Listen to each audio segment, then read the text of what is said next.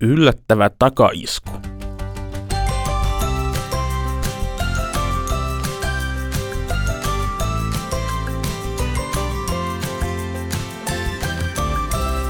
Donkey Body. Moikka! Mä oon Aleksi ja sä kuuntelet Donkkipodia.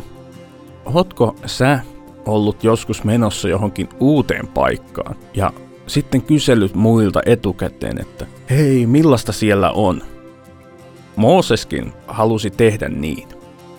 Jumala oli johdattanut kansaa lupauksiensa mukaan.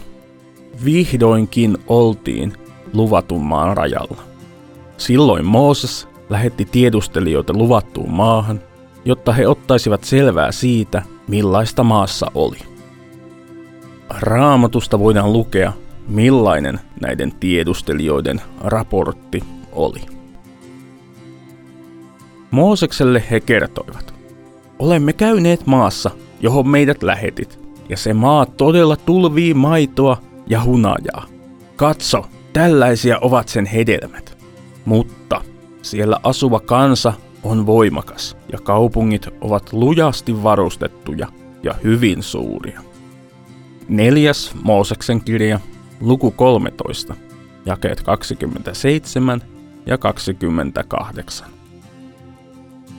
Kun kuulet sekä hyviä että huonoja uutisia, kumpia jäät miettimään enemmän?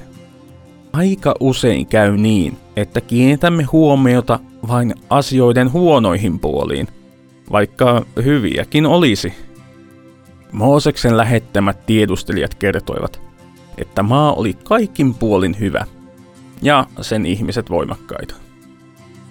Ihana maa houkutteli, mutta ihmisten voima pelotti. Miten pieni Israelin kansa voisi päästä sinne asettumaan? Emme ikinä onnistu siinä, he ehkä voivottelivat. Vaikka Jumala oli johdattanut kansaa pitkän ajan ja monenlaisten vaikeuksien halki, he olivat näin nopeasti unohtaneet, että Jumala on kaikkia ihmisten voimaa voimakkaampi. Kun tiedustelijat Kaaleb ja Joosua muistuttivat muita siitä, että Jumala kyllä antaisi maan heille, kun oli niin luvannutkin, kansa ei kuunnellut. Jumala oli antanut Kaalepille ja Joosualle viisautta. He turvautuivat Jumalaan ja olivat siksi niin rohkeita. Pelko oli vallannut muut.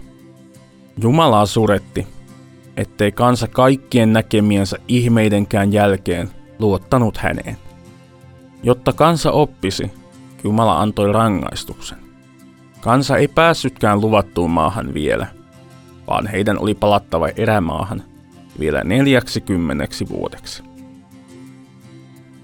Rukoillaan yhdessä.